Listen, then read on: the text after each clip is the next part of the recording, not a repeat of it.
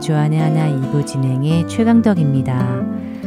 얼마 전 오랜만에 지인들을 만나 식사를 할 기회가 있었습니다. 저의 신앙생활에 참 많은 영향력을 주신 부부이신데요. 언제나 그렇듯이 그분들은 갓난아기 두 명을 데리고 오셨습니다. 한 아이는 머리가 곱슬곱슬하고 까만 흑인 아이, 그리고 또 한 아이는 눈망울이 너무나도 크고 예쁜 히스패닉 아이였는데요. 제가 만나뵌 부부가 한국 분이 아니시냐고요? 어, 두분 다 한국 분 맞습니다. 제가 만난 이 두 분은 몇 년 전부터 foster care를 하고 계시거든요. 잘 아시듯이 foster care는 부모로부터 학대를 받거나 방치되는 경우 혹은 마약 등으로 인해 친부모가 아이를 키울 수 없는 경우에 정부가 개입하여 일정 기간 동안 아이를 위탁 가정에 맡겨 돌보게 하는 제도이지요. 두 딸을 장성하게 키워놓고 이제 편안하게 사실 수 있을 그때에 그분들은 무언가 하나님 나라를 위한 선한 일을 시작하신 것입니다. 부모가 임신 중에 마약을 하여 조산하였다는 전화를 받으면 병원 분만실로 달려가 그 갓난아기를 데리고 오셔서 그때부터 돌보기 시작하십니다. 그런데 보통 엄마가 임신 중에 마약을 하여 태어난 아기들은 마약 기운이 아기에게도 남아 있어서 이것이 체내에서 빠질 때까지 돌보기가 몇 배는 더 힘이 든다고 하네요. 이런 아이들은 약 기운으로 몇 시간이고 울음을 그치지 않고 보채기도 하고 소화력이 약해 먹은 우유가 역류하면서 기도를 막아 얼굴이 파랗게 질리기도 한답니다.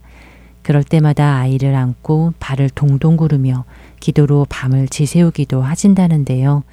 사실 이 부부 중 아내분은 허리 디스크가 심하셔서 오랜 동안 고생을 하고 계십니다. 아기들 안고 씻기고 하는 것조차 무척 아프실 텐데도 어쩌면 그렇게 사랑으로 기쁨으로 키우시는지 아기들 키우는 거 힘들지 않느냐는 저의 말에 하나도 힘들지 않다고 말씀하시면서 도리어 얼마나 대단한 사람들이 많은데요. 그들에 비하면 나는 아직 한창 멀었어 라고 대답을 하십니다. 이 부부를 만나고 돌아설 때면 참 많은 생각을 하게 됩니다. 그리스도인으로 산다는 것이 무엇일지, 어떻게 사는 것이 그리스도인이라 말할 수 있을지 고민하며 저를 돌아보게 됩니다.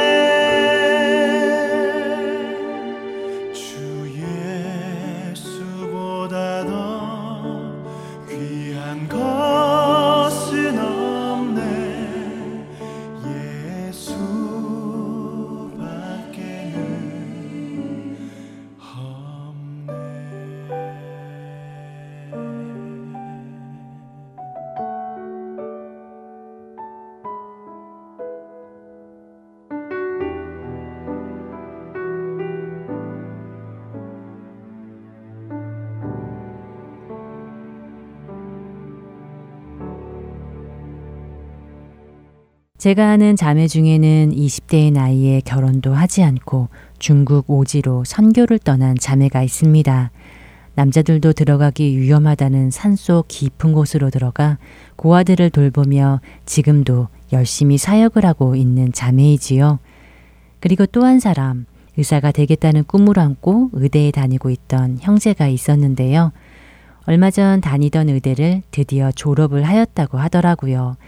이제 드디어 의사가 되겠구나 생각했었는데 그런데 그 형제가 의사의 꿈을 버리고 사역자의 길을 가기로 결정했다는 소식이 들리더군요. 그 소식을 들은 주위 사람들은 그의 결정에 놀라지 않을 수 없었습니다. 인생의 중반에 버려진 아이들을 주님의 심정으로 돌보며 편안하고 조용한 삶을 기꺼이 내려놓은 부부. 여자라면 누구나 꿈꿔볼 결혼 생활, 한 남자의 아내가 되고 아이들을 낳아 엄마가 되는 꿈도 다 버리고 버려지고 상처투성이인 수많은 고아들의 엄마가 되기로 결정한 자매. 누구나 부러워할 만한 의사라는 직업을 내려놓고 세상의 눈에서는 아무것도 보장된 것 없는 길을 주님을 따라 나선 형제. 이들을 보면서 누가복음 9장에서 하신 예수님의 말씀이 떠오릅니다. 또 무리에게 이르시되 아무든지 나를 따라오려거든 자기를 부인하고 날마다 제 십자가를 지고 나를 따를 것이니라. 누가복음 9장 23절의 말씀이지요. 요즘 저는 이런 생각이 듭니다. 만약 나의 삶 속에서 주님을 위해 내려놓기로 한 것, 포기한 것이 하나도 없다면 과연 나는 나를 부인하고 나의 십자가를 지고 주님을 따라가는 것이라고 말할 수 있는가? 하는 것입니다. 우리는 주님을 따른다고 하면서 그분을 위해 무엇을 희생했을까요? 여러분들은 어떠신가요? 주님을 따라가기 위해 무언가를 손해보신 적이 있으십니까? 무언가를 잃어보신 적이 있으신지요? 그분 때문에 휴가를 반납하거나 수익이 좋은 비즈니스를 내려놓거나 직장에서 승진을 포기하신 적이 있으신지요?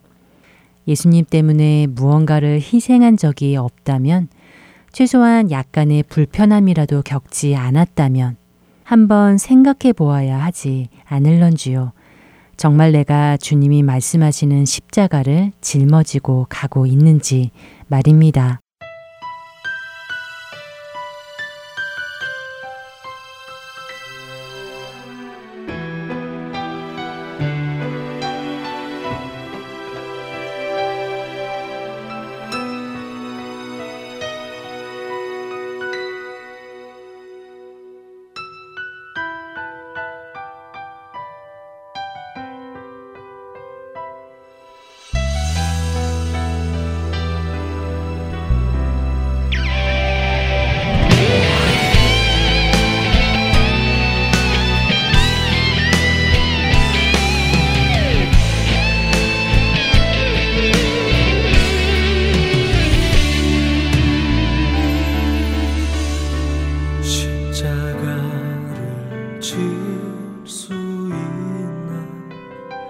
주가 물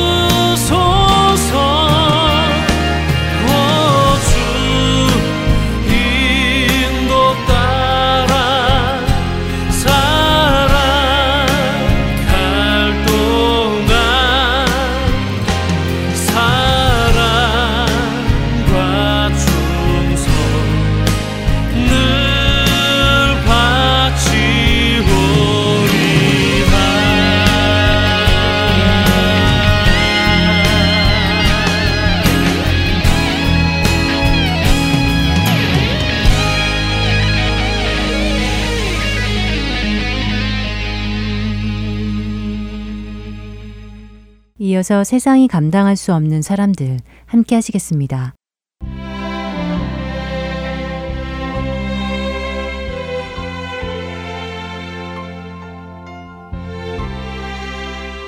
여러분 안녕하세요. 세상이 감당할 수 없는 사람들 진행의 강승규입니다. 사람이 무언가에 목숨을 걸 때는 그것에 대한 절대적인 믿음이 있어야 가능할 것입니다. 긴가 민가 하는 것에 목숨을 거는 것은 도박을 하는 것이나 마찬가지이지요. 그렇게 긴가 민가 하는 것에 목숨을 거는 사람은 없습니다. 예수님의 부활, 그리고 성령님의 강림을 통하여 생겨난 교회. 그 교회가 생겨날 무렵 많은 사람들은 그리스도가 부활했다는 사실을 믿지 않았습니다. 인간의 이성으로는 이해할 수 없는 거짓말처럼 느껴졌기 때문이지요. 그렇게 많은 사람들이 예수 그리스도의 제자들이 예수 그리스도의 부활을 꾸며내었다고 주장했습니다. 꾸며낸 이야기로 사람들을 혼란에 빠뜨리고 있다고 말입니다. 그러나 예수 그리스도의 제자들이 하나씩 둘씩 순교하는 일이 일어나자 어쩌면 예수 그리스도의 부활이 사실일지도 모른다고 생각하는 사람들이 생겨났습니다. 왜냐하면 자신이 꾸며낸 거짓 이야기를 위해 목숨을 버릴 수 있는 사람은 흔치 않기 때문입니다. 그것은 맞는 말입니다. 사람은 거짓말을 위해 자기 목숨을 버릴 수는 없습니다. 물론 거짓말이 진실인 줄 믿고 자기 목숨을 버릴 수는 있지만 거짓말이 거짓말인 것을 알면서도 그것을 위해 목숨을 바치는 사람은 없습니다. 더더군다나 그것이 자신이 꾸며낸 이야기라면 말입니다. 그렇기에 순교자가 담대히 그리스도를 위해 자신의 신앙을 지키며 순교하는 모습을 보여줄 때 그 모습을 통해 그리스도를 향한 마음이 열리는 계기를 맞는 사람들이 종종 있어 왔습니다. 많은 신학자들은 스테반 집사의 순교를 지켜본 바울의 마음에도 그런 현상이 생겼을 것이라고 추측합니다. 그리고 오늘 여러분들과 이야기를 나누려는 주후 4세기경 기독교인들을 박해하던 로마의 재판장 아드리안에게도 그런 일이 생겼습니다. 세상이 감당할 수 없었던 아드리안의 이야기를 들어보겠습니다.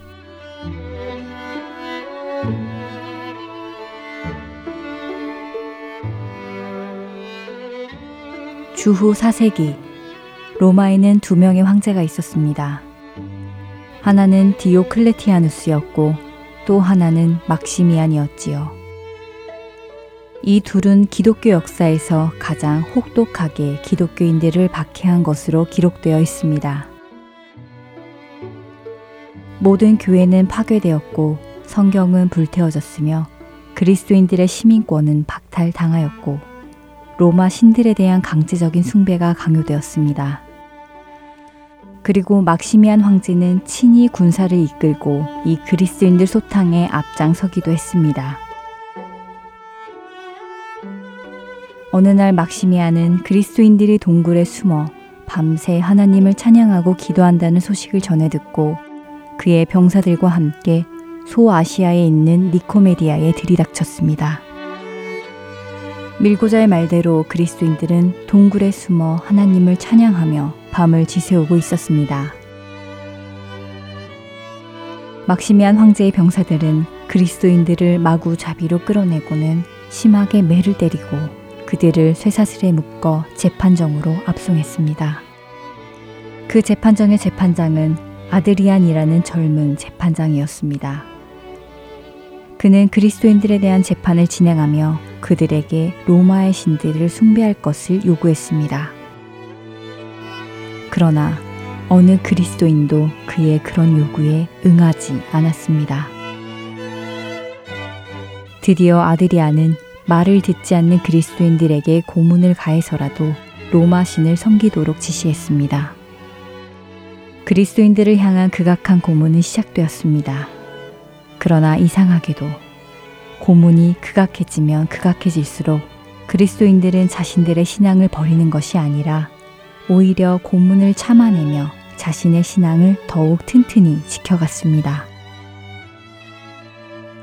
이들의 그런 모습을 본 아드리안의 마음에는 질문이 들기 시작했습니다. 과연 무엇이 이들에게 이 엄청난 고문들을 견뎌내게 할까? 과연 어떤 보상을 위해 이들은 이 고문값을 치룰까? 그런 질문으로 고민하던 아드리안의 마음에 하나님께서는 한 순교자의 입을 통해 그 답을 알려주셨습니다. 기록된 바 하나님이 자기를 사랑하는 자들을 위하여 예비하신 모든 것은 눈으로 보지 못하고 귀로 듣지 못하고 사람의 마음으로 생각하지도 못하였다 함과 같으니라. 고린도전서 2장 9절의 이 말씀을 이해하기 쉽게 다시 풀면 아무도 보거나 듣거나 생각조차 못한 것을 하나님은 자기를 사랑하는 사람들을 위하여 준비해 두셨다는 말씀입니다. 어느 누구도 보거나 듣거나 생각조차 못한 그것. 오직 하나님을 사랑하는 사람들을 위해 준비하셨다는 그것. 아드리아는 그것을 얻고 싶어졌습니다.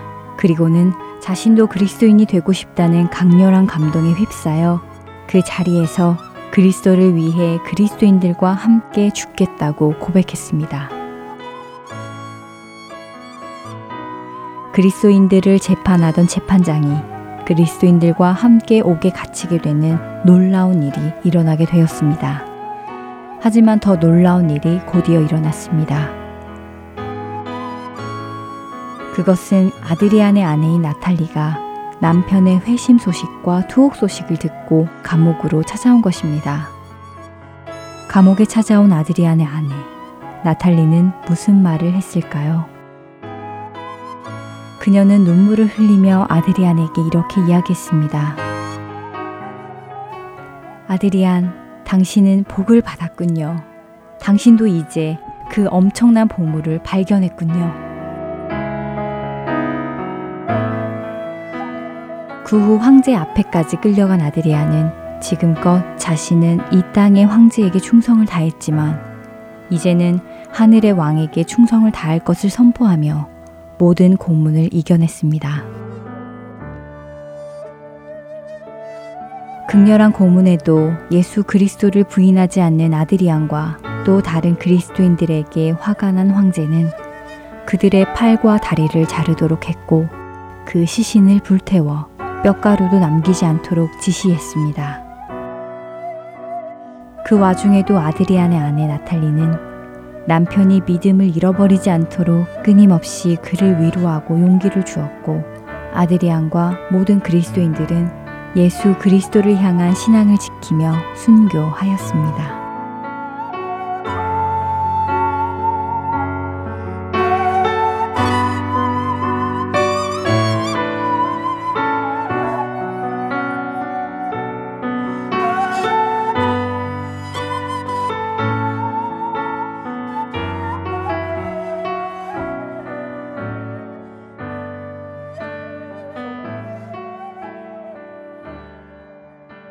무언가를 위해 자신의 생명을 던지는 사람들을 보며 아드리아는 질문하기 시작했습니다.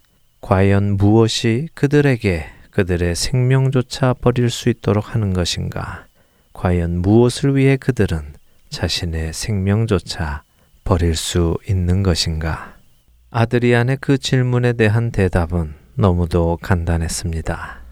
그것은 우리 육신의 생명보다 더 귀한 것이 있기 때문이었습니다. 누구든지 자기 목숨을 구원하고자 하면 잃을 것이요. 누구든지 나와 복음을 위하여 자기 목숨을 잃으면 구원하리라. 사람이 만일 온 천하를 얻고도 자기 목숨을 잃으면 무엇이 유익하리요?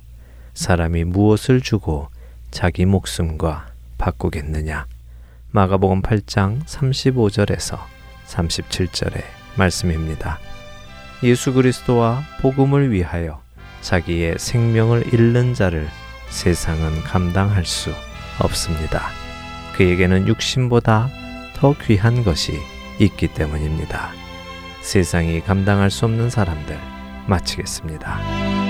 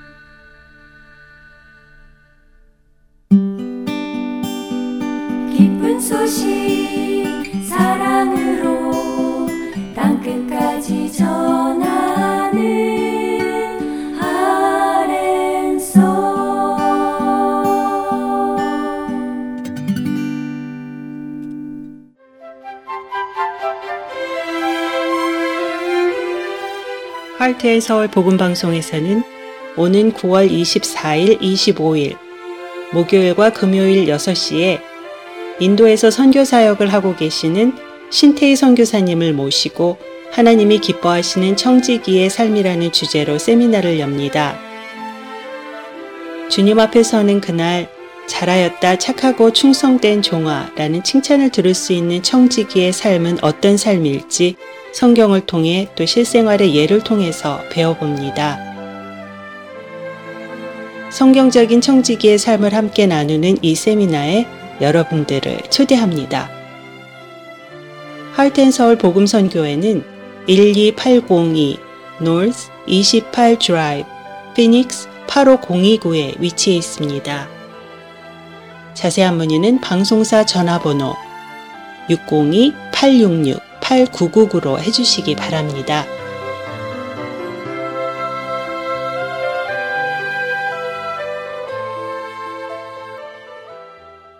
설교 말씀 함께 하시겠습니다.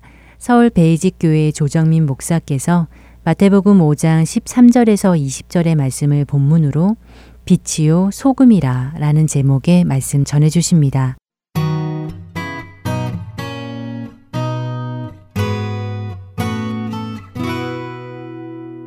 오늘 많은 말씀은 마태복음 5장 13절에서 20절까지 말씀입니다.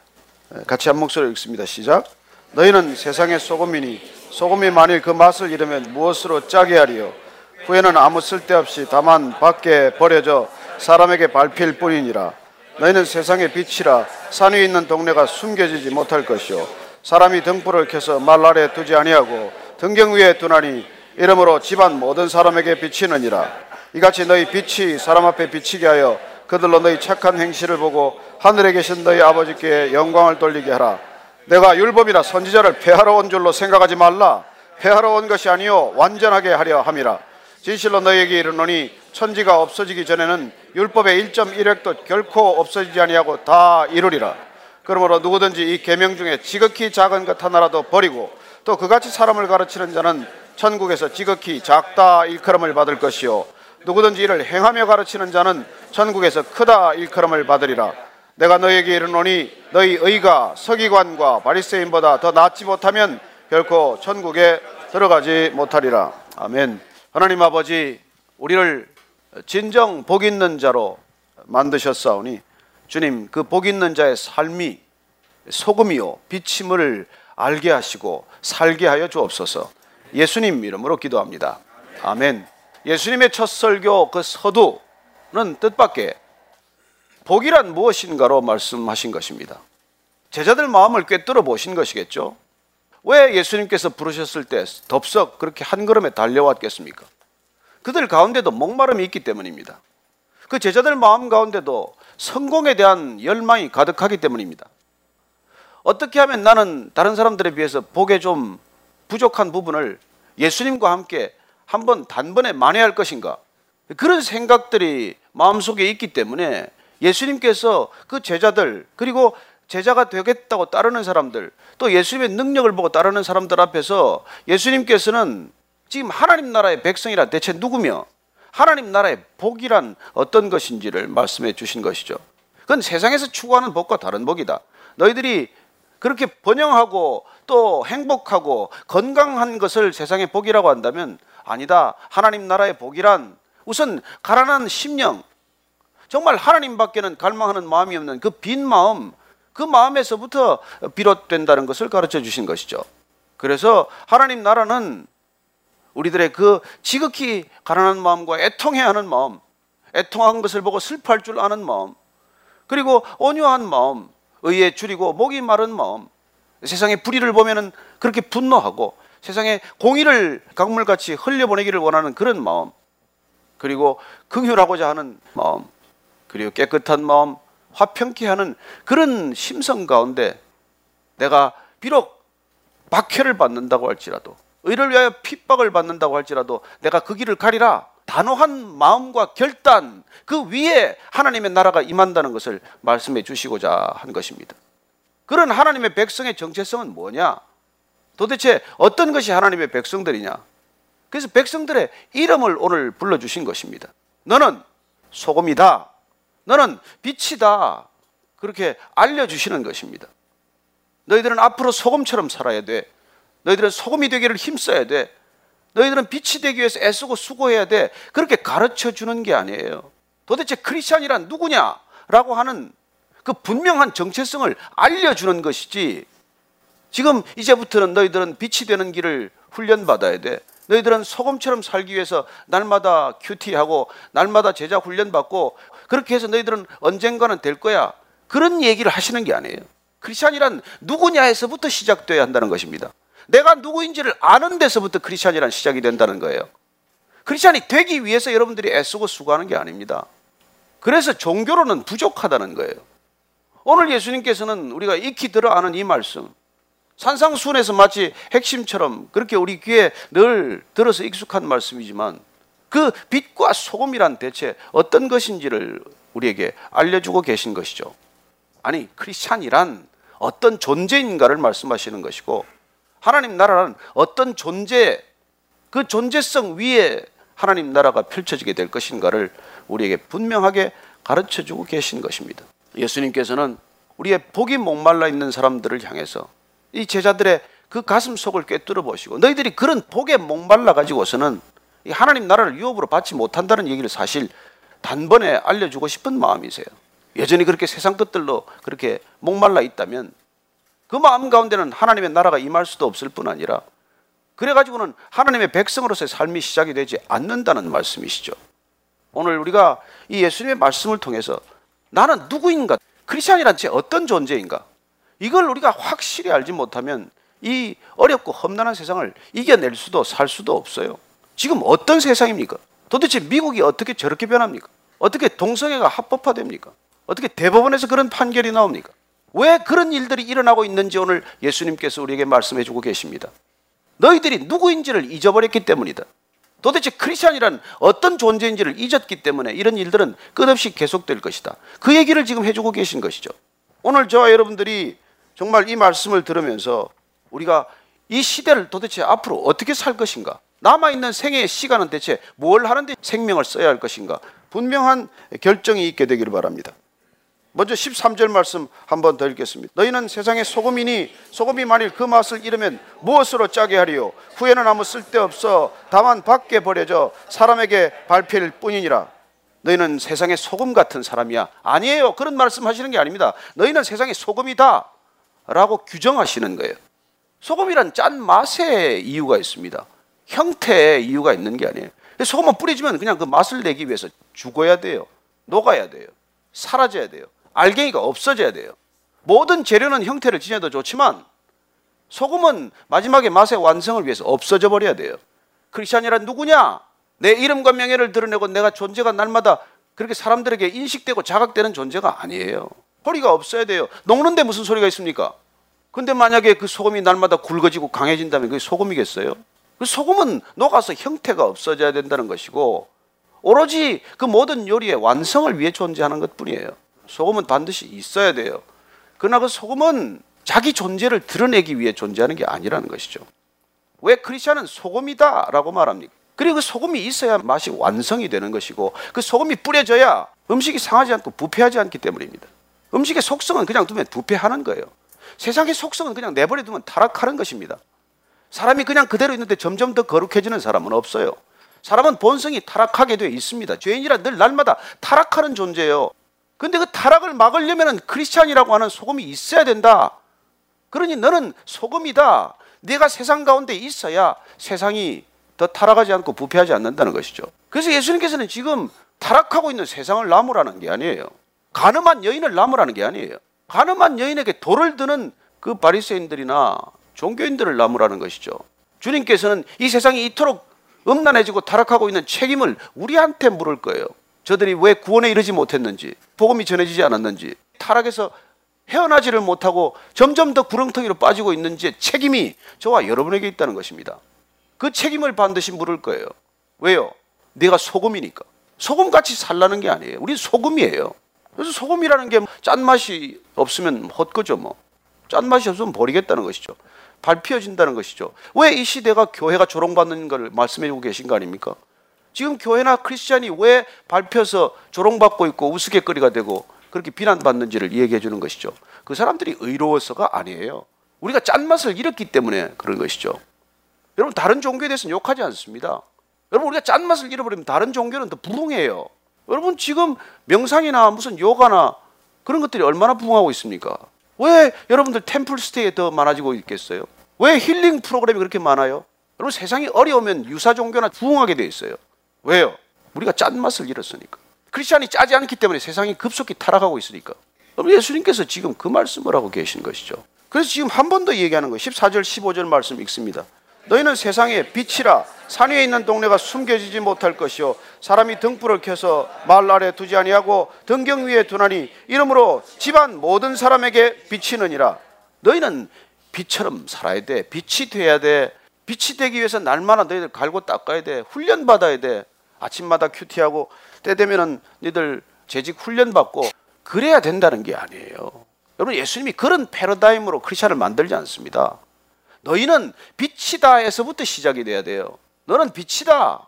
빛이라는 존재는 존재만으로 어둠이 물러가게 되어 있어요. 빛이 임하면 어둠은 불편해서 못 견뎌요. 저는 크리스천이라는 그런 존재예요. 환영받지 못해요.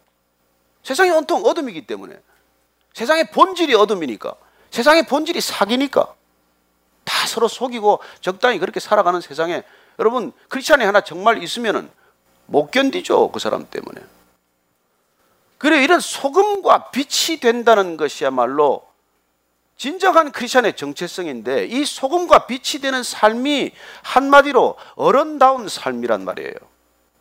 여러분 이게 어렵게 생각할 거 없어요. 진짜 어른으로 사는 삶이에요.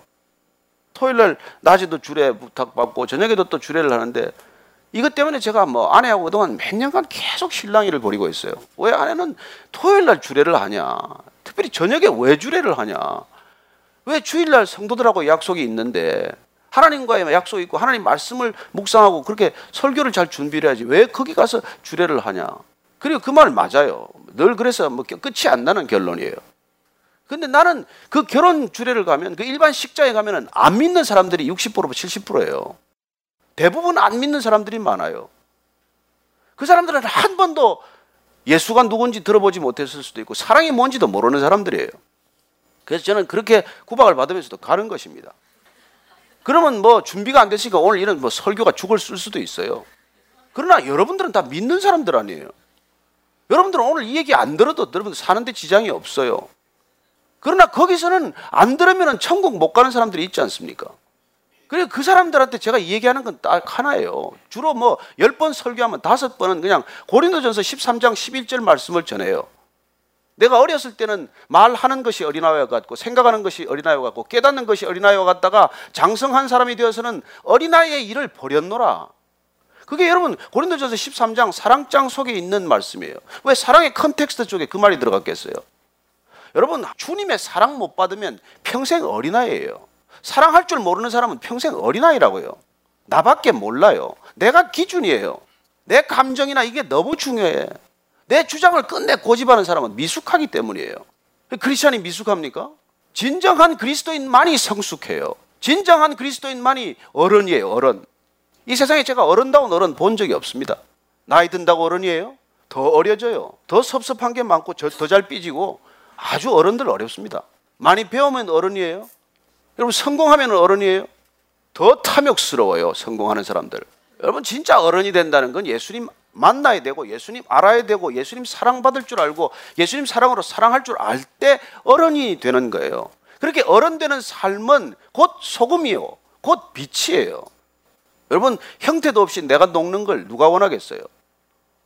어떻게 살더라도 내 모습이 남기를 원하고 내가 더욱더 존귀한 대접을 받기를 원하고 사람 요리 먹어도 내 소재를 기억하기를 원하지 소금처럼 없어져 버리는 걸 누가 기억을 하겠어요? 그러나 크리스찬이란 그런 기억되는 삶이 목적이 아니란 말이에요. 썩지 않게 하는 것이 목적이라고요. 저는 제가 진짜 이 세상을 좀 어떻게 바꿔보겠다고 열심히 진짜 25년간 기자를 하다가 내린 결론이 이래가지고 세상이 안 바뀌는구나. 그렇게 정치권에 유혹이 있었지만 제가 안 간 이유는 권력으로 사람이 안 바뀌기 때문에 오직 복음으로 사람이 바뀌기 때문에 오직 사랑으로 사람이 바뀌기 때문에 이 길을 왔는데 와보니까 여긴 더하네? 더 미숙하고 더 어리고 더 어른스럽지 못한 그런 사람들이 더 많은 곳이 교회가 되고 말았어요. 그들밖에 모르고 한번 주장하면 더 고집스럽고 그리고 그 속에는 그냥 말할 수 없는 교만이 뿌리 잡고 있고 안 믿는 사람들 사람 대접도 안 하고 사람 취급도 안 하고 여러분 예수님이 얼마나 싫어하는 건지 아세요? 그래서 지금 이 제자들을 새로 놓고 시작하는 거예요. 하나님 나라를. 하나님 나라가 왜 없어요? 예루살렘이 있죠. 성전이 왜 없어요? 이건 솔로몬 성전이 얼마나 큰데. 거기서 시작하지 않고 예수님께서 이 갈릴리 산에서 말이죠. 이 동네 어기 같은 데서 그 사람 같지 않은 사람들 12명 불러가지고 새로 시작하고 있는 거예요. 근데 이 제자들 마음속에 있는 건 여전히 성공에 대한 목마름 아니겠어요? 한번 나도 대박 터뜨려서 지금 나보다 뭐 저만치 앞서가는 사람들 단걸음에 한번 만회하고 따라잡겠다는 욕심 때문에 예수님 따라왔지 뭐 딴 거 있나요? 그래서 이 사람들을 불러놓고 복이란 무엇이냐? 하나님 나라란 무엇이냐? 하나님의 백성이란 무엇이냐? 하나님 백성의 삶의 방향성이란 뭐냐? 그 정체성이란 뭐냐? 이 얘기부터 지금 시작하는 거예요. 그래서 너희들이 나를 따라와서 지금 이제 제자가 되는데 그 제자란 말이야. 내가 복이 있다는 걸 아는 데서 시작하는 거야. 복이 목마른 데서 시작하는 게 아니야. 난 더 이상 복에 목마른 사람이 아니라는 데서 시작이 돼야 돼요. 그래서 그냥 하나님만으로 나는 목이 마르고 그냥 사람들 보면 사는 게 그렇게 안 됐고 잘 사는 사람도 안 됐고 못 사는 사람도 안 됐고 잘 나간다는 사람도 보면은 그렇게 불쌍하고 그렇게 아무것도 없어서 그냥 저렇게 삼시세끼 걱정하는 사람도 불쌍하고 이 마음이 들어야 거기가 복이 있는 마음이고 그게 하나님의 나라야 그게 그렇게 사는 게 빛이요 소금이라는 얘기예요. 그래요 빛은 빛 자체가 어디 있나요? 빛 때문에 우리가 구별될 뿐이고 우리가 드러날 뿐이죠. 그래서 우리가 뭐 빛처럼 영광을 받는 자리에 간다 아니에요. 우리가 빛을 드러내봐야 드러나는 분은 하나님이세요. 그래서 제가 주례사마다 그러니 어른 되라 어른 되라 어른 되지 않으면 나중에 같이 못 사니까 애들끼리는 평생 다투다가 끝나니까 10년을 살건 20년을 살건 헛사는 거니까 서로 사랑하고 존경하며 사는 게 쉽습니까? 바로 사랑하고 존경하려면 어른 되지 않으면 그렇게 못 살아요. 내가 먼저다. 내가 대접 먼저 받아야 된다. 나를 먼저 인정해라. 나를 먼저 섬겨다오. 그래가지고 어떻게 사라지나요? 그래서 소금처럼 사는 게 아니에요. 소금이 돼야 돼요. 소금처럼 사는 건 나중에 궁극적으로 위선의 길이고 종교의 길이에요. 예수님께서 이 땅에 오신 건 종교로 부족하다는 것입니다. 제도로 부족하다는 거예요. 여러분, 제도는 부족하기 때문에 예수님께서 제도를 안 두신 거예요. 예수님께서는 가버나움에 사역 본부를 만드는 것으로 부족하기 때문에 가버나움에 사역 본부를 만들지 않으셨습니다. 우리 생각은 그게 있어야 더 효율적이죠. 그게 있으면 좀 더 더 잘 될 것 같죠. 반드시 한계를 만나게 돼 있어요. 그것만으로 부족하기 때문에 그걸 안 만드는 거예요. 우리 눈에는 안 될 것 같은 그 12명을 불러서 예수님 그 이름을 교회라고 부르신 것입니다. 제대로 충분했다면 예루살렘 성전 시스템으로 모든 것이 잘 돌아갔다면 왜 오셔서 왜 그런 짓을 하겠어요? 그런 제도와 체제로는 안 되기 때문에 정치와 경제로는 풀 수 없는 문제이기 때문에 법과 사회적 통념으로는 이루어질 수 없는 일이기 때문에 하나님 나라는 그곳에 임하지 않기 때문에 진정한 하나님의 나라는 어떤 곳에 임하는지를 예수님께서 보여주신 것이죠. 저는 여러분들이 정말 교회 단 하루를 나오건 1년을 나오건 교회가 무엇인지를 알고 도대체 나는 누구인지 크리스찬이란 누구인지를 알고 교회가 되기를 바랍니다. 왜 교회 다니지 말라고 그러겠어요, 제가? 교회 다니는 사람 가지고는 부족하기 때문에 그래요. 예수님은 교회가 되도록 우리를 부르셨지, 교회 다니는 사람으로 우리를 부르시지 않으셨어요. 그래서 우리가 소금이 되지 않으면, 빛이 되지 않으면, 우리는 절대 하나님 나라를 유업으로 못 받아요. 착각만 하고 다녀서는 안 되는 것이죠. 주님께서 우리를 지금 내가 누구인지를 알라는 것이에요. 내가 누구인지를 알아야 거기서부터 시작이 된단 말이에요. 나는 소금이다. 그래서 여러분들이 지금 이제 한 주간 여기서 흩어지면 녹아가지고 형태도 없이 돌아와야 돼요. 다음 주에는. 못 돌아오는 사람이 더 많겠죠. 아마 녹아버리고. 거기서. 여러분, 녹는다는 게 뭐예요? 사실 죽는 거죠. 뭐, 거기서 뭐 소멸 되는 것이죠. 완전히 소진되는 거죠. 생명을 쏟아버린 것이죠. 그래서 우리가 이 세상에 빛이 되면 주님께서 그런데 이걸 그걸 말 아래 두겠냐? 바구니로 그걸 덮어 두겠냐? 그걸 스탠드 위에 올려놓지 않겠냐? 그래서 우리는 스탠드 위에 올라가는 것만 관심이 있어요. 왜 스탠드 위에 올리겠어요? 왜 우리를 때로는 높여주시겠어요? 빛이기 때문에 높여주시는 거라고요. 이스라엘에 가면 되게 좋은 마을이 산에 있어요. 산 중턱에. 그러면 그게 안 숨겨지죠. 다 드러나게 돼 있지 않습니까? 크리스천이란 그렇게 어떻게 살아도 드러나게 돼 있는 삶이라는 거예요. 나를 드러내려고 하는 게 아니라 크리스천이라는 정체성 자체가 그렇게 비치기 때문에 드러나는 삶이란 말이에요. 그래서 크리스천이 있으면은 사람들이 불편해하는 거예요. 그런데 우리가 여러분 조심해야 돼요. 정말 빛이어서 불편한 거예요. 아니면 본인들이 너무 빛처럼 구별된 삶이라고 생각을 해요. 그런데 실제로 구별된 삶도 아니고 구별된 그런 빛과 소금도 아닌 주제에 나는 빛 이러니까 사람들이 너무 불편한 것이죠. 크리스천들만 보면 성경만 끼고 다녔지 뭐 성경하고 상관없이 사는데 뭐. 그래서 저희들은 이 정말 말씀을 오늘 이 시대에 동일하게 주시는 말씀이라는 걸 우리가 놓쳐버리면 이 세상을 자꾸 비난하게 돼요. 여러분 LGBT는 사랑을 몰라요. 레즈비언, 게이, 바이섹슈얼, 트랜스젠더 사랑을 모르는 사람들이에요. 한 번도 사랑받아 본 적이 없는 걸요. 죽는 날까지 사랑이 뭔지도 모르고 죽을 걸요. 그래서 그들의 책임을 그들의 심판받겠지만 그들의 책임을 묻지 않아요. 왜 그 사람들에게 우리가 사랑을 전하지 못했냐를 주님께서는 물으실 거라고요. 여러분 소년원에 가보십시오. 형무소에 가보십시오. 사랑받지 못한 사람들이죠 뭐. 평생 부모로부터 사랑받지 못하고 아동 학대 때부터 그야말로 어른들에게부터 소외당하고 그런 애들이 다 거기 가 있지 않습니까? 그 책임을 누구한테 묻겠느냐고 주님께서는 우리 애를 돌아보도록 하시는 것이죠. 왜 소금이다, 왜 빛이다라고 말씀하시겠어요? 그래서 주님께서는 오늘 이 시대 동일하게 우리에게 너희들이 빛으로 소금으로 살지 않으면은 그건 뭐 소용이 없다는 거예요. 근데 우리가 그렇게 등경처럼 하나님께서 높여 주실 때 빛처럼 살면 내가 드러나는 게 아니에요. 내 영광이 아니에요. 오늘 보면은 하나님께서 아버지께 영광을 돌리게 하라는 거예요. 그래서 우리가 빛으로 살고 소금으로 사는 건 내가 조금 더 유명해지고 내가 조금 더 사람들한테 알려지기 위해 사는 게 아니란 말이에요. 내가 뭘 하든지 그게 하나님께 영광이 되고 하나님의 빛을 드러내는 거예요. 우리가 이 하나님의 영광을 잊어버렸기 때문에 자꾸 내 영광을 추구해요. 어제 모처럼 하늘이 파랗더라고요. 아, 너무 좋아요, 하늘이 너무. 파란 걸 보면서 내가 얼마나 기분이 좋았는지. 뭐 옛날 같으면 골프를 치러 갔겠죠. 그런데 보십시오. 그 요새 아이들이 하늘이 파란 걸 압니까? 정말 아침에 낙조에 그런 가슴 설레는 게 있겠어요? 저녁 때 무렵에 이렇게 석양에 지는 그런 감동을 알겠습니까? 그냥 쏟아지듯이 온 하늘이 별로 가득한 걸 보기나 했겠어요? 다 잊어버렸어요. 그들은 그런 빛에 대해서 이제 둔감해졌어요. 찬란한 빛, 은은한 달빛, 현란한 별빛 이런 걸 몰라요. 그냥 왜 이불빛밖에 보고 자란 게 없으니까. 이불이 24시간 있기 때문에 이들은 태양에 대해서 잊어버린 거예요. 그래서 마치 어쩌면은 이 사람들이 이 24시간 있는 이 전구에 익숙해져 가지고 그야말로 태양의 빛을 잃어버리듯이 그래서 하나님을 이게 놓쳤구나. 왜냐하면 24시간 사는데 지장이 없으니까.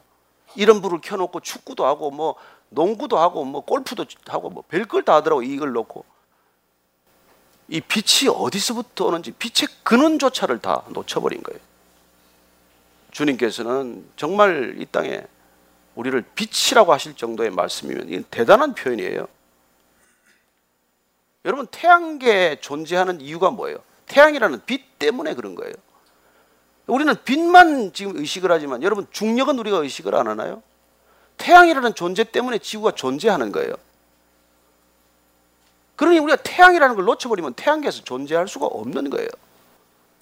인간이 창조주라는 근원을 놓쳐버리면 사실 정말 짐승보다 더 못하게 살 수밖에 없어요. 그래서 그나마 이 세상을 향해서 너희들이 소금이다, 빛이다라고 말씀하시는 이유는 그렇게 변해버린 세상, 그렇게 창조주를 기억하지 못하는 세상, 그저 내가 그냥 복복복 하는 이런 복으로 살아도 무방하다고 생각하는 사람들에게 주님께서는 우리를 통해서 이 삶을 통해서 진정한 복을 알게 하시고 진정한 소금과 빛의 삶을 통해서 이 세상을 구원에 이르게 하는 것, 하나님을 기억하게 하는 것, 하나님을 알도록 하는 것, 그게 목적이란 말이에요. 저와 여러분이 뭘 하든지 간에 그게 인식이 되어 있어야 되는 것이죠. 그게 완성이 완성. 그게 그 얘기를 지금 예수님께서 하고 계신 것이죠. 17절, 18절 말씀 한번 읽어 보십시오. 내가 율법이나 선지자를 폐하러 온 줄로 생각하지 말라. 폐하러 온 것이 아니요 완전하게 하려 함이라. 진실로 너에게 이르노니 천지가 없어지기 전에는 율법의 1.1핵도 결코 없어지지 아니하고 다 이루리라. 이런 오해가 있었다는 거예요. 저분은 자꾸 율법을 폐기하려나? 구약을 무위로 돌리려고 하시나? 아니다. 예수님께서 이 땅에 오신 것은 하나님의 율법이 잘못됐다는 것도 아니고 하나님 율법에 문제가 있다는 것도 아니에요. 그 율법을 완전케 하러 오셨다는 것입니다. 왜냐하면 이스라엘 백성 전체가 구약 하나님의 율법 하나님의 말씀을 왜곡할 대로 왜곡해서 그렇게 하나님을 아는 사람들은 당연히 빛과 소금으로 살아야 하는데도 불구하고 나밖에 모르는 사람들로 변했기 때문에 예수님께서 지금 그 말씀을 하시고 나는 그 구약의 모든 율법을 내가 완전케 하기 위해 왔다고 말씀하시는 것이죠. 그리고 예수님은 율법의 마침이에요. 율법의 완성이에요. 여기서 완전케 하다는 것은 흘러 넘친다는 뜻이에요. 부족한 것을 다 채웠다는 뜻입니다. 예수님께서는 하나님으로 목말라 있는 그 이스라엘 백성들이 정작 하나님을 놓쳐버리고 하나님의 말씀을 부족한 것으로 만들었기 때문에 하나님의 말씀만으로 완전하다, 완벽하다고 주님께서 그걸 채우시기 위해서 오셨다는 것입니다. 그래서 예수님을 통해서 율법은 완성되는 거예요. 근데 그분의 완성은 너무나 심플한 아이디어예요. 무슨 어려운 말씀 하셨습니까? 너희들이 목숨을 다하고 뜻을 다하고 예, 마음을 다해서 그냥 하나님을 사랑해라. 그리고 이웃을 그렇게 사랑해라. 그러면 율법은 완성된다는 거예요. 완전케 된다는 것입니다. 사랑이면 충분하다는 메시지예요. 삶이면 충분하다는 메시지예요. 시스템이 아닙니다. 예수님께서 교회란 그런 하나님의 나라란 인간의 그런 죄성에서 작동되는 시스템으로 이걸 운영하지 않겠다는 거예요. 그 저희들이 정말 교회답지 않으면 교회가 되지 않으면 이것도 할 필요가 없어요. 오늘 예수님께서는 율법의 완성이란 소금으로서의 삶과 빛으로서의 삶이면 족하다라고 말씀을 하신 거예요. 그 말씀이면 족하다 이게 정통이고 사실은 이 말씀만으로 부족합니다가 이단이에요, 사실은. 어쩌면 정통과 전통이라고 하는 이름의 이단이 오늘날 얼마나 많은지 아세요? 예수님의 말씀만으로 부족하고 인간이 뭔가 더 보태야 된다는 것. 여러분, 말씀대로 우리가 살지 않는데 무슨 양육이 필요해요? 왜 말씀대로 안 살면서 무슨 뭐 훈련 시스템은 왜 받아요? 왜 제자 훈련 왜 받습니까? 여러분, 하나님의 말씀만으로 충분하다. 그 말씀이 내 인생을 이끌어 가는데 부족함이 없다. 그게 신앙이에요. 그것만으로 부족하다는 종교예요. 왜 예수님을 종교로 만듭니까? 종교가 부족하기 때문에 이 땅에 오신 분이 예수님인데 종교만으로는 끝내 해결이 안 되기 때문에 정치로도 해결이 되지 않고 경제로도 해결이 되지 않고 그 어떤 것으로도 해결되지 않기 때문에 예수님께서 친히 이 땅에 오셔서 교회가 되시기로 결정하셨는데 왜 주님과 함께 된 교회가 부족하다고 말합니까? 여러분 우리가 착각을 하고 있으면요 나는 아무 상관이 없어요. 그러니 이런 것들에 대해서 아무 상관이 없다고 생각하는 사람이 오늘날도 저 같은 사람들이고 장로님 같은 사람들이고 권사님 같은 사람들이고 신학자고 그런 사람들이에요. 그때나 지금이나 꼭 같아요. 그래서 예수님께서 여러분들 19절 20절 말씀 특별히 주의하라고 지금 일러주는 말씀이에요. 그러므로 누구든지 이 계명 중에 지극히 작은 것 하나라도 버리고 또 그같이 사람을 가르치는 자는 천국에서 지극히 작다 일컬음을 받을 것이요 누구든지 이를 행하며 가르치는 자는 천국에서 크다 일컬음을 받으리라 내가 너희에게 이르노니 너희 의가 서기관과 바리새인보다 더 낫지 못하면 결코 천국에 들어가지 못하리라 이 아멘이 돼요? 저 같은 사람은 아멘이 잘 안 되는 얘기예요 여러분 지금 하나님의 의가 적어도 서기관이나 바리새인들이나 율법학자들보다 더 낫지 않으면 천국 못 간다 이런 얘기를 극단적으로 지금 하시는 얘기예요. 너희들의 의로움이 너희들의 삶이 너희들이 그리스도인으로서의 삶이 적어도 목사나 장로나 권사나 신학자나 신학 교수보다 낫지 않으면 안 돼. 여러분 그 사람들보다 저희들보다도 더 하나님을 많이 생각하고 하나님의 의를 추구하는 사람이 어디 있어요? 그런데도 예수님께서는 그 의가 부족하다고 말씀하시는 것입니다. 그 의만으로는 천국이 이루어지지 않는다고 말씀하시는 것이죠. 왜냐하면 본인은 행하지 않고 가르치기 때문에 그렇다는 거예요. 그래서 사실 이 설교는 여러분, 여러분들 보고 제가 전할 일도 아니에요. 저만 잘 들으면 돼요. 오늘날 그리스도인들만 이 말씀을 따르면 돼요. 누구한테 이걸 가르치겠어요? 정말 가슴이 이렇게 저미는 말씀이에요. 어떻게 보면 우리가 정말 도대체 난 크리스천으로 어떻게 살아라는 얘기야. 여러분 빛으로 소금으로 살면 그게 율법의 완성이다. 그 얘기를 하신 거예요. 나는 그래서 너희들이 소금이요 빛이라는 걸 알려주기 위해서 왔고 그렇게 살 때 하나님의 나라가 임한다는 것을 분명하게 보여주기 위해서 오셨다는 것입니다. 그래서 이 첫 번째 설교는 시작이 된 거예요. 어떻게 보면 모든 것을 뒤집어 엎는 말씀이시죠. 그래서 니고데모가 찾아왔을 때 예수님께서는 처음부터 새로 시작해라 너. 네가 산해드린 공회원이면 무슨 소용이냐? 네 평생에 네가 종교인으로 열심히 산 게 무슨 그게 훈장이냐? 그렇게 말씀 하신 것이죠. 그리고 이제 갓 불러놓은 제자들 그 열두 제자를 앞에 놓고 그리고 갈릴리 산 중턱에 몇몇 사람들 그를 따르던 사람들 앞에 놓고 지금 정말 무서운 말씀을 하고 계신 것이죠. 진정한 하나님의 나라 참된 하나님의 백성 그리고 정말 그리스도인으로 산다는 것 그게 뭔지를 말씀해 주실 때 우리가 이 말씀을 어떻게 알아들어야 되느냐는 것이죠. 정말 소금의 삶과 빛의 삶은 뭐냐는 것이죠. 그럼 그게 진정한 어른의 삶이라는 것입니다.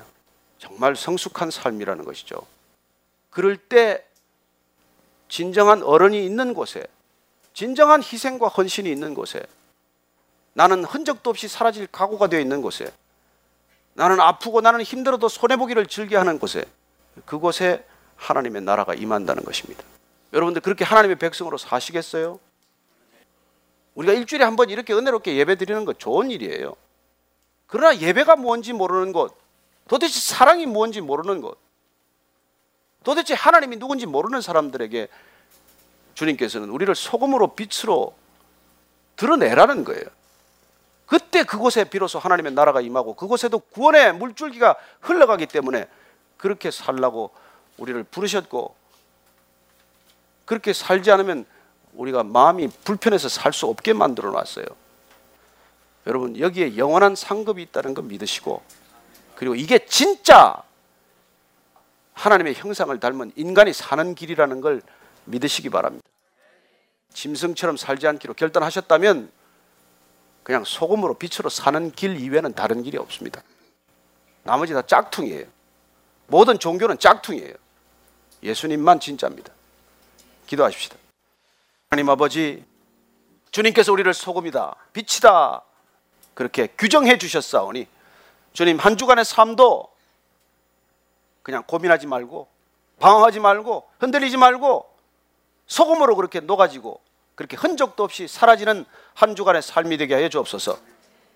빛을 말 안에 두지 않고 등경 위에 두겠다고 하셨으니 주님께서 우리를 어디에 높이시건 어디에 두시건 모든 사람들에게 내 영광이 아니라 하나님의 영광 드러내는 우리 모두가 되게 하여 주옵소서.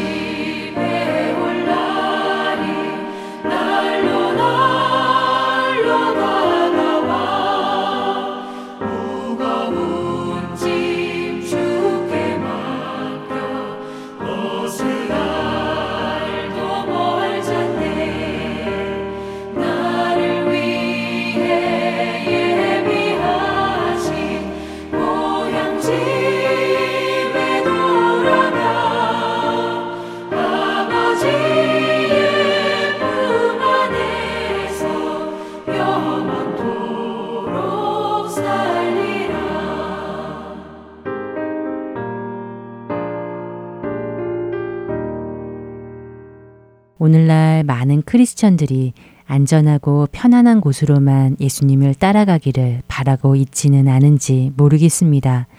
어쩌면 우리가 주님을 따른다고 하면서도 나의 희생은 전혀 없이 딱 영생을 얻을 만큼만 천국에 들어갈 정도만 예수님과 가깝게 지내기를 원하고 있지는 않은지 말입니다. 그러나 예수님은 우리에게 분명히 말씀하십니다. 너 자신을 부인하지 않고는 너의 십자가를 지지 않고는 나를 따를 수 없다고 말입니다. 이것은 무엇을 의미합니까? 나의 전부에 대한 모든 권리를 그분께 드리는 것을 말합니다. 주님이 십자가를 지시고 고난을 받으시고 그 십자가에서 죽으셨듯이 우리도 나의 십자가를 지고 주님 가신 그 길을 가야 한다는 의미입니다. 채찍에 맞으시고 그 무거운 십자가를 지시고 주님은 골고다 언덕을 오르셨습니다. 손과 발에 못이 박히고 옆구리에 창이 꽂히고 그리고 온몸의 피를 쏟아내시고 그 십자가에서 죽으셨습니다.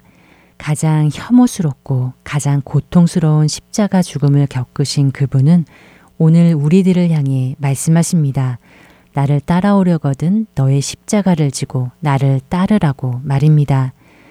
예수님은 그분을 따르려거든 자기 십자가를 지고 자기에 대해 죽어야 한다고 분명히 말씀하십니다.